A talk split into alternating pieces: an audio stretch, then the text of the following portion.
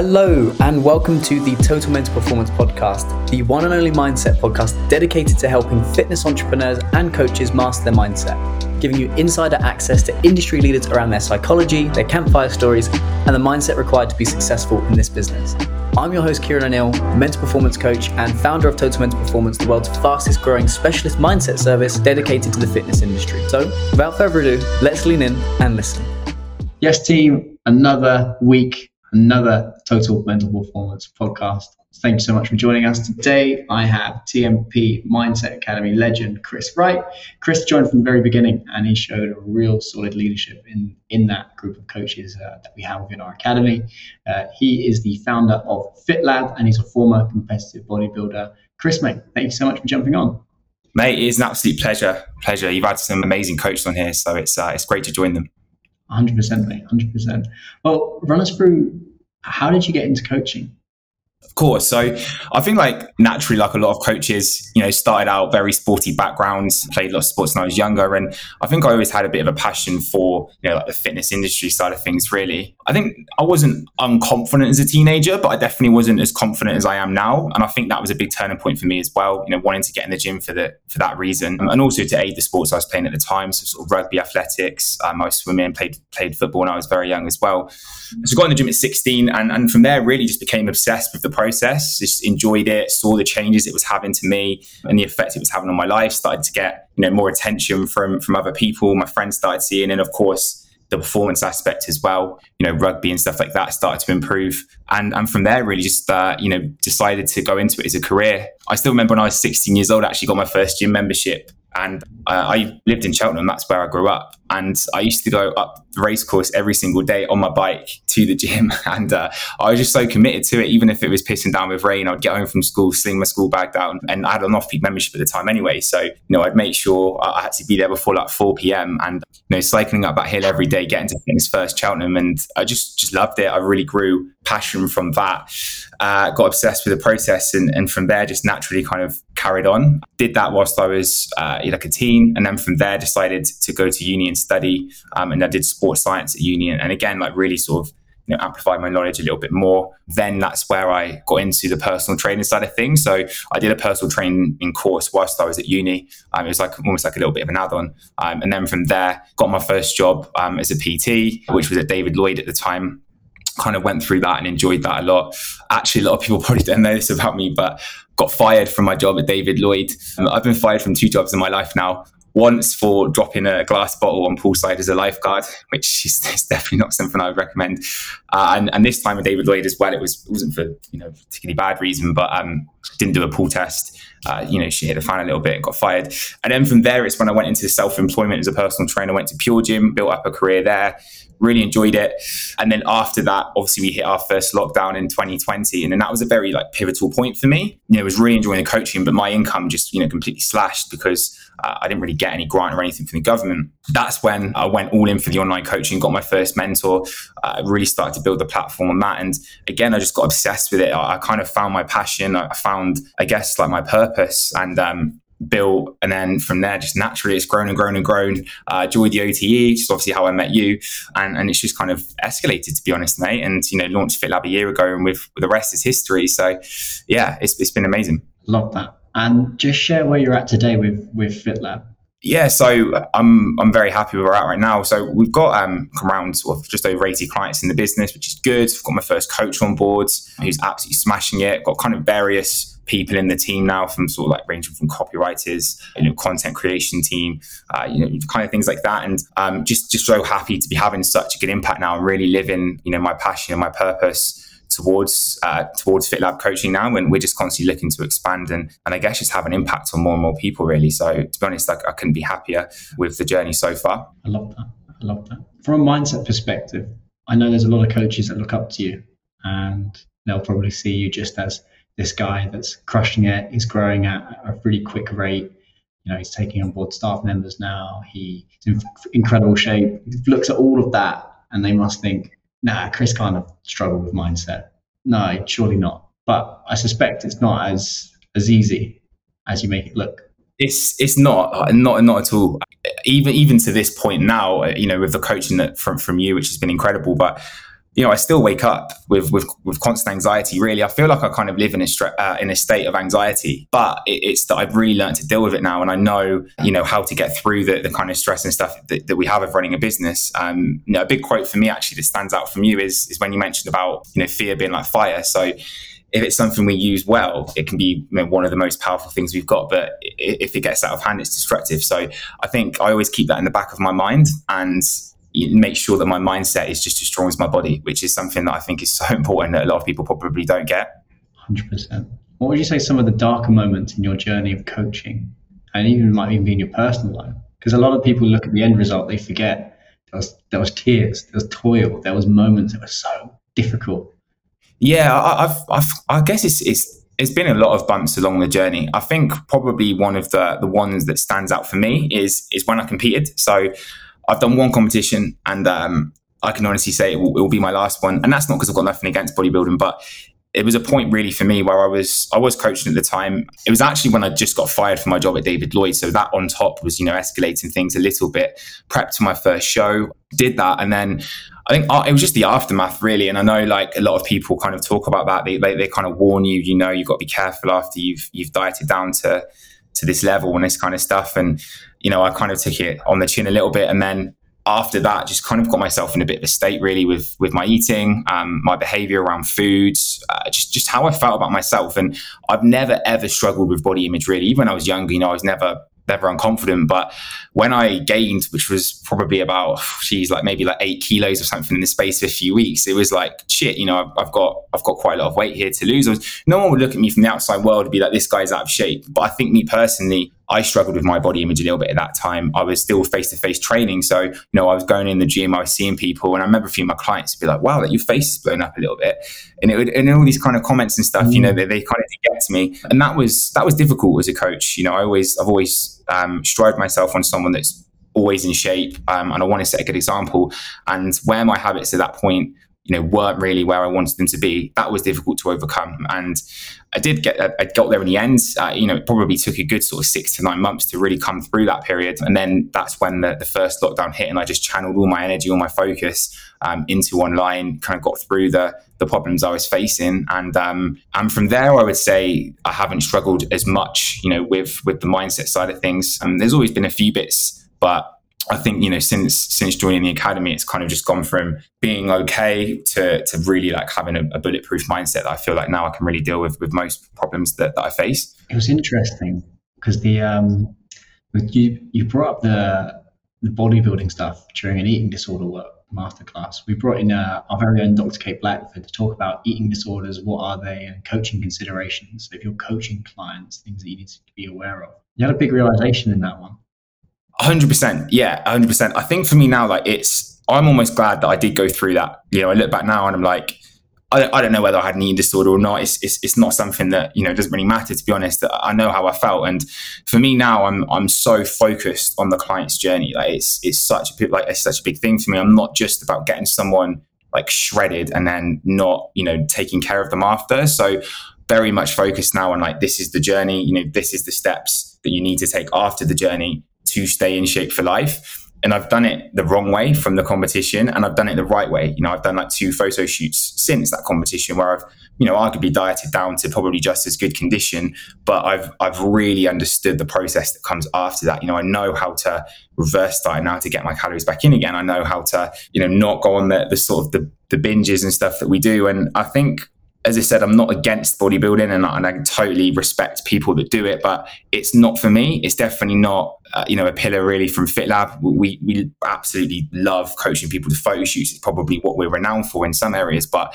you know, the competition side of things is something that I think having a bad experience myself, I, I, I personally probably wouldn't, uh, you know, coach someone to that level unless I was, I was very confident afterwards. I, I think for me as a coach now, if, if I get someone that comes to me with that kind of goal, I'm in a position where I probably would, you know, find someone else that I think would be better suited to them because I just don't feel like I'm kind of, you know, is in that in, in the same level of understanding when, when it comes to, to competing and stuff like that. But as I say, you know, nothing against it at all. It's it's definitely an incredible sport, but having that bad experience for me is something I definitely don't want to see anyone else get into as well. I hear you. And you're quite an all nothing character. So we talk a lot about king, warrior, magician, lover in the academy. And if you've listened to this um, podcast a lot, you'll have heard me mention it before. But those that are just picking up the podcast now, there are four key archetypes when it comes to market, when it comes to mindset. And here are the four archetypes. One is the warrior. Chris has an incredible warrior. The warrior is the part that's aggressive. Not like Chris is an aggressive guy, but aggressive in their approach. Let's get shit done. Let's go. And they work and they work and they work and they work. And when shit hits the fan, they work even harder, which is great because you really do get to work. But the puzzle with the warrior is it's also the part of us that leads to burnout. It's the part of us that leads us to isolate ourselves from those around us. And we just get that laser focus. Then we have the magician. The magician is that creative part. It's the part of us that comes up with ideas. It's the part of us that solves problems. It's the part that really enables that creativity and problem solving element to come in. Downside of the magician is that's where anxiety lives. And you mentioned there's a low key level of anxiety, which perhaps if you're up for it, we can dive into, do a little bit of laser coaching on, on this podcast. It could be fun. But that that's where the anxiety lives. That's the downside of the magician. And then we've got the lover. The lover is a part of us that wants to take care of people, our partners, our families, our clients. But an ineffective lover puts everybody ahead of themselves. And finally, we have the king. And the king is the part of us that is strategic. It looks after the entire kingdom. It takes that outward zoom, it zooms out, it takes that outward view, the long term strategic play, and it really starts to focus really starts to concentrate on what has to be done versus what the, what the warrior wants, the magician wants, what the lover wants, and then it goes to work. So you've had a really, really strong warrior. And I think that's shown up in the bodybuilding and it does also show up in, in business. And I've got a strong warrior too. And most people that are part of TMP have got that. They want to win, they want to grow, they want to scale, they want to push themselves to the levels that they, they know they can. Um, but it also has its downsides. And I remember there was a, a period of time when that warrior really, really took over, if you remember. Yeah, yeah, 100%. I think that's something that, again, is something that's, that's really uh, helped me because I didn't really understand these archetypes before. And I guess a lot of, uh, like a lot of entrepreneurs, I kind of started off with the whole, like, you know, we've got to be grinding 24 seven. We've got to, we've got to have like four or five hours of sleep a night to get to where we want to be. And I definitely got into that mindset at one point. And, you know, I did just run myself into the ground. And I do remember that point where I, when I reached out to you and said, hey, I, I just, I don't even want to reply to messages anymore. And, you know, I'm, I'm losing the love for it and stuff. And that, that was a big shock to me because as I said at the start, this has always been my passion. It still is my passion. And, um, at that point I was like, you know, something needs to change here. And that's when I was, I was at my peak. So I think I was coaching about 75 clients then just on my own, you know, no, no one else in the business.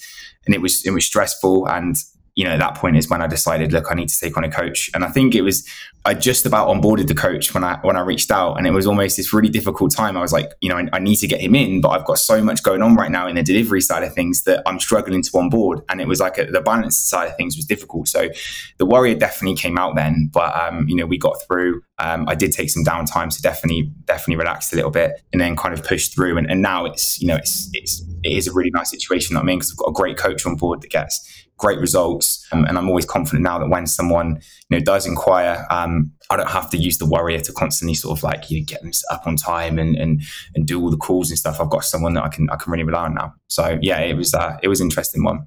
That's it. And um, what did you say you learned from that experience? What did you what did you learn that that really helped you reprocess that? In terms of what the the kind of stuff that you that you taught, a bit of both. So that experience, because there's going to be coaches that listen to this that are taking on board their first coach, and on top of that, I've got lots of clients coming in and they're going to be thinking, oh my God, I'm overwhelmed and stressed. So, what did you learn from the experience? And then also, what did you take away from the academy that helped? Of course, yeah. I think you've got to just, um, you've got to know your limits, really. I think if you're a good coach and you're passionate, you're going to want to help as many people as you can. You know, like you're constantly going to want to take on more and more and more and more. I mean, even if you're not in it for the money side of things, like you just want to help people. And that, that's a really good trait to have. But there becomes a point where you just can't physically do it. And I think, you know you can't pour from empty cups you've got to to make sure that you're you know you're still at your best all the time and i think for me I probably got to that point where I wasn't delivering as, as good service as I would have liked to have. Uh, so I do think, you know, if you're a stressed uh, coach, you're overwhelmed. And, and, I think everyone's got different limits. So, you know, if you listen to this and you're 40 clients, 50 clients, and you, and you feel like that, it's absolutely fine. I think, you know, having, uh, reaching out potentially, looking to build a team and getting someone else on board, even if that's not necessarily a, another coach, you know, you could look at an accountability coach or, or someone else that can take uh, some of the, the weight off your back, which can really help you sort of, you know, carry on living your, your passion, your purpose, instead of making it something that's actually not fun anymore. So what you're talking about there is production capacity. Yeah everyone has a different co- production capacity and it's not about what somebody else can do. It's not about what friends or, or other coaches in the industry are doing. It's about what you can do. It's about the pace at which you can travel at. It's so easy to compare and get caught up. Yeah but they've got this many clients. They don't seem stressed or they've got this or they've got that. But really once you learn this is my production capacity this is what i'm good for and past this point is where i'm going to have a bad time. Once you learn that once you accept that, that's where you really start to grow. So you really start to move forward. So it's great that you've been learning about your production capacity. Some here are some of the things I think coaches need to think about in terms of production capacity. One is how many coaches can you, how many clients can you coach? Not how many can you coach and then drop all your other responsibilities because as a fitness entrepreneur, it doesn't work like that. You can't just only coach. So mm. how many clients can you coach? How much content can you get done? And how can you continue to work on the business whilst being in the business? I think for me now, like you say, like I, am you know, I'm, i really want to grow as a business, and I guess I know my limits now. You know, personally, I, I probably wouldn't want to be coaching too many more than 50 clients. I'm just over that at the moment, but you know, naturally, with Dan on board, we're starting to kind of even things out a little bit. But, but yeah, this is the key thing. I, I, I want to still be, you know, creating content, obviously having downtime and eh, kind of like making sure that I'm, I'm spinning all the other plates in, in, you know, to build a business. So I think it's just understanding those things. Um, and, and bringing people on that can help you. Um, I've also got a virtual assistant now as well.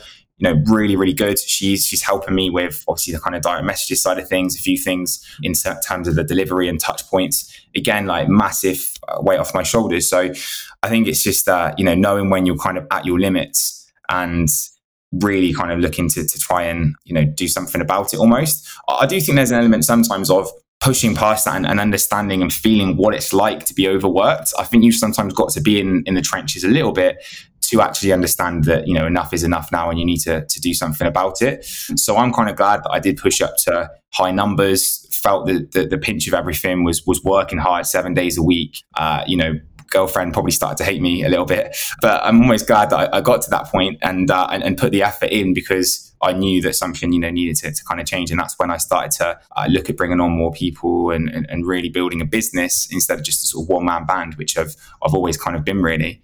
Yeah, hundred percent. And you have to go to your limits to know where they are, because otherwise you're always playing with yourselves. And then you restructure, you regrow, and once you understand your production capacity, that's where you can hit consistency and you keep moving forward and going and going and going, um, which is exciting.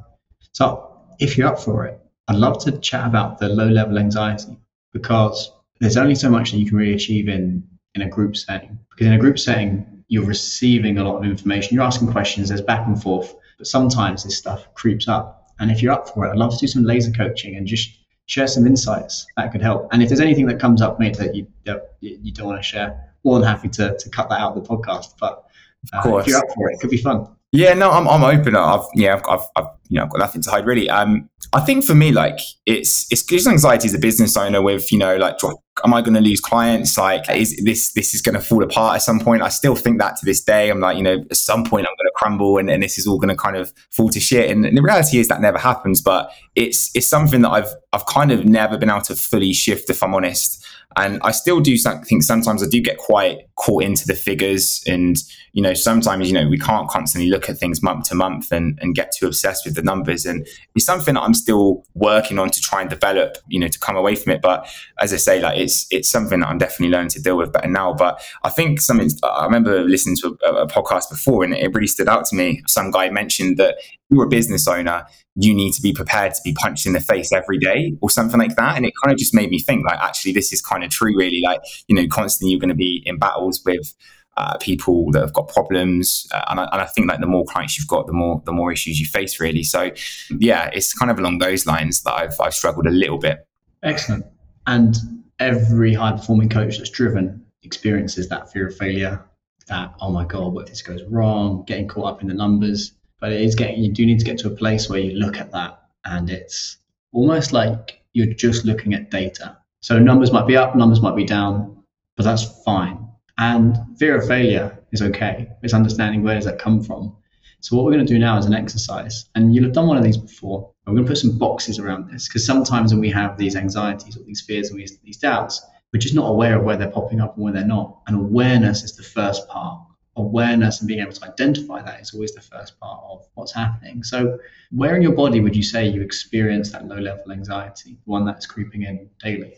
I, I say it's more in my head for sure. It's, it's definitely like, yeah, brain. And is there pressure or no pressure? I'd say like reasonable pressure for sure. Hot or cold? I say hot. Is it heavy or is it light? Uh, it's I say it's it's light. It's light. So what we're doing there for everybody that's listening is we're putting boxes around this because sometimes we have these feelings we're so unaware we don't know what's happening, but we know that in Chris's head you've got reasonable pressure, it's hot and it's light.